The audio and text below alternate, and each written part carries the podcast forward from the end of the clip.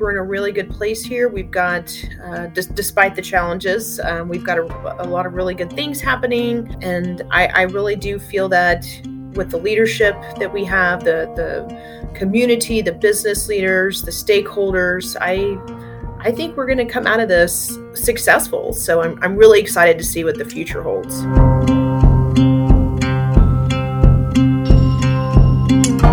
Welcome to this edition of the Keynotes Podcast. I'm your host, Marcus Chavez, the Communications Director for the Keystone Policy Center.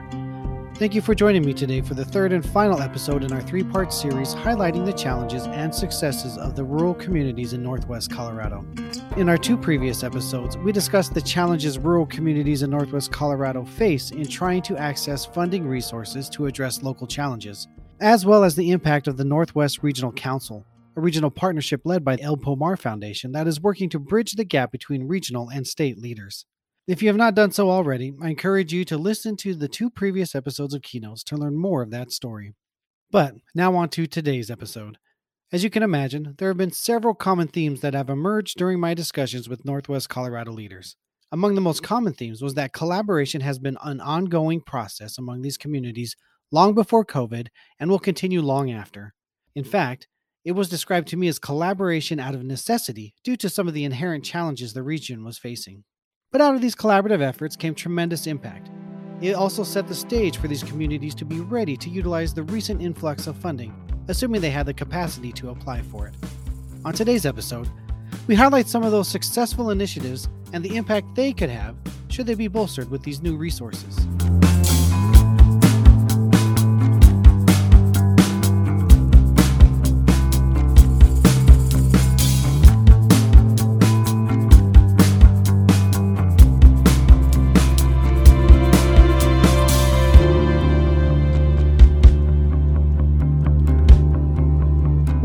Key drivers of workforce development is higher education. Local colleges and universities serve a critical role in training and educating the workforce of the future. Two colleges serving Northwest Colorado recently collaborated together with financial support from the Colorado Response Innovation and Student Equity, or RISE program, to ensure that local high schools would be equipped with proper technology to provide opportunities for students to access dual enrollment programs. Carrie Hauser, the president and CEO of Colorado Mountain College, shares more. Yeah, I mean, I think it goes back to you know our earlier the earlier part of this conversation, and that is collaboration. I mean, I can give you a couple of examples specific to Colorado Mountain College. I mean, we we collaborated with Colorado Northwestern um, Community College year or so ago to tap some of the Rise funds and got one of the largest grants um, in the state, um, almost $3 million to outfit a lot of the local high schools. I think it's like 35 high schools. It's, it's huge with technology so that they can access concurrent enrollment courses and so forth. And so, you know, I think what, what has to happen in some ways, and sometimes we get tapped more than we can provide you know resources for i mean i get calls all the time saying can you be the fiscal agent for this and it's not really in our mission but, you know, when they make sense, you know, I think some of the anchor institutions can bring together kind of a funding collaborative or a, a, collaborative that's going and asking for a grant together. The Colorado Opportunity Scholarship Initiative is another one. That's a program that started under the Hickenlooper administration and has carried over. Um, that's another one that every almost every time that we apply for those, we do it with a coalition. Another collaborative initiative CMC has developed tackles the housing affordability crisis in these communities which we have highlighted in this series. Among the group of residents most impacted by this crisis are college students, who often cannot afford even the most economical housing options while attending school. So, Colorado Mountain College initiated a housing project to help meet the needs of those students. Here's Carrie Hauser again to explain. You know, some of the challenges, I mean, the college is you know we're building housing as fast as we can and with as many partners as we can because that's the biggest hurdle our students have now um, i mean it is kind of our sort of specialized form of financial aid because if our students don't have a place to live, they can't go to school, you know, with us, and they're also part of the workforce. I mean, our students are the vast majority of them are working for a ski resort or they're working in the community somehow or they're you know whatever they're doing you know our students are one in the same you know the workforce. And so you know this housing conundrum is probably you know the most significant one it hasn't just been COVID 19 or an influx of new residents that have contributed to the local housing crunch. Natural disaster has contributed to it too. In October 2020, Grand County endured the second largest wildfire in Colorado history. The East Troublesome Fire burned nearly 194,000 acres in the county. More than 300 homes and between 100 and 200 other structures were also destroyed in the fire. The fire added to an already sizable gap in affordable housing for middle income workers. So, in 2021, several towns in Grand County came together to discuss a path forward. They ultimately formed the Fraser River Valley Housing Partnership. Jen Fanning, who is the executive director of the Grand County Rural Health Network, shares more. One of the big things that I that rises to the top of my head is, um, you know, our towns, the town of Fraser, Winter Park, Granby, and then Grand County just recently created a multi-jurisdictional housing authority. It is the Fraser River Valley Part- Housing Partnership, I think.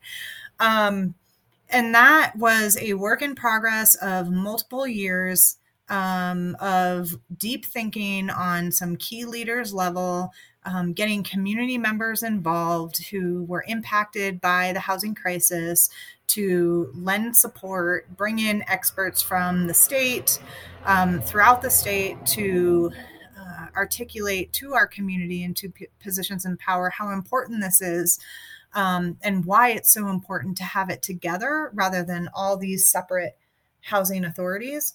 Um, and they did it. And it's been really hard. And they did it on top of COVID and on top of fire. And they did it. And it's tremendous. And there's some really bright spots coming out of that for housing.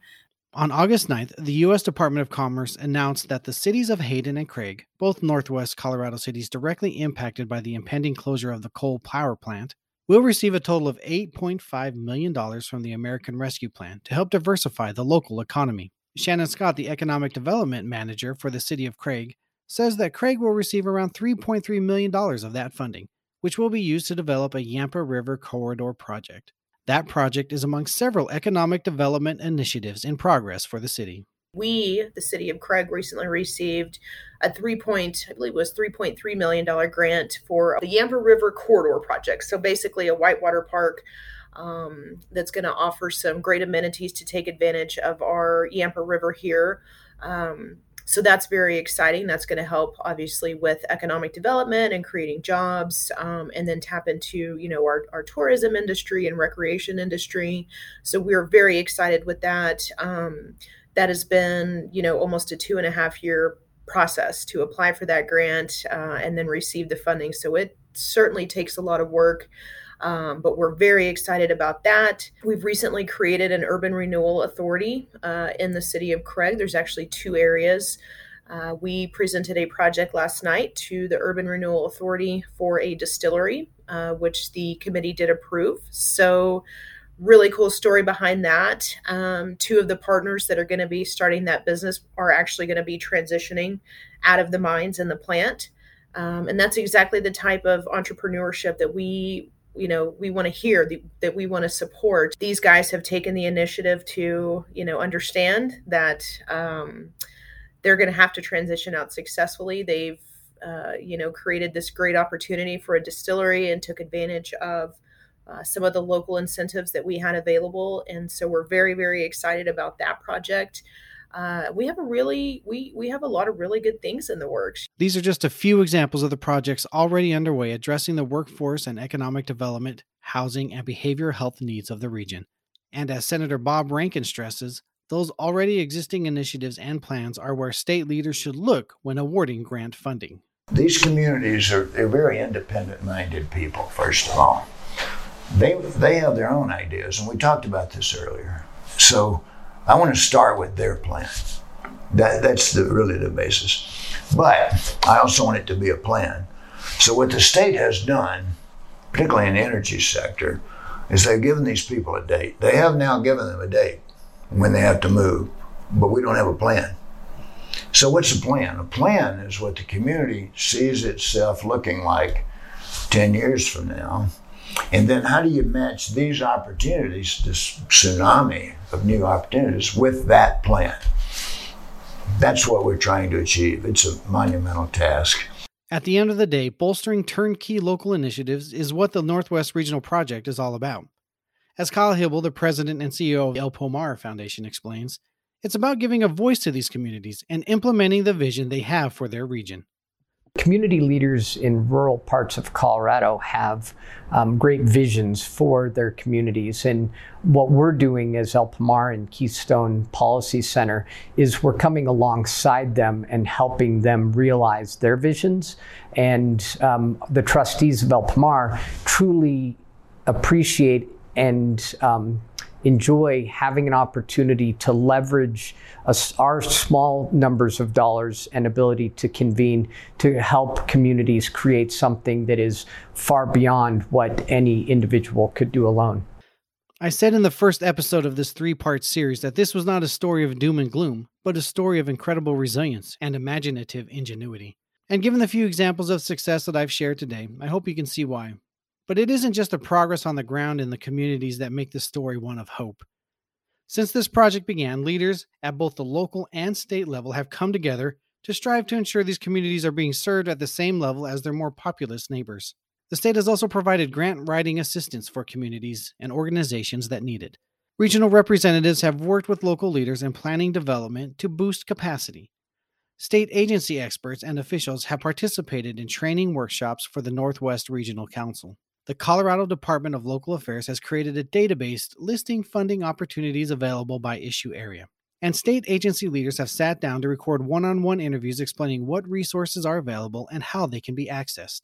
The bottom line is that rural community leaders and state officials, with a little assistance and guidance from nonprofit leaders like El Pomar Foundation and Keystone Policy Center, are coming together in the spirit of collaboration to navigate the best path forward to best utilize a once in a lifetime influx of resources to best serve the needs of all Coloradans, both rural and urban. They are bridging the so called urban rural divide and providing a model for the nation of how Americans from different communities with different perspectives can come together to reach common higher ground for the betterment of society.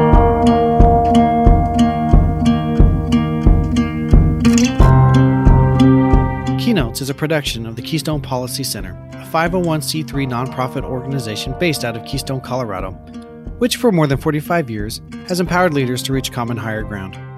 This episode has been made possible by support from El Pomar Foundation. You can access the resources developed from this project by using the link listed in the show notes. If you would like to offer feedback about the podcast or suggest topics for future episodes, please email me at mchavez at keystone.org. That's M C H A V E Z at keystone.org. I also encourage you to please consider making a donation to Keystone at keystone.org/donate to help keep this podcast going.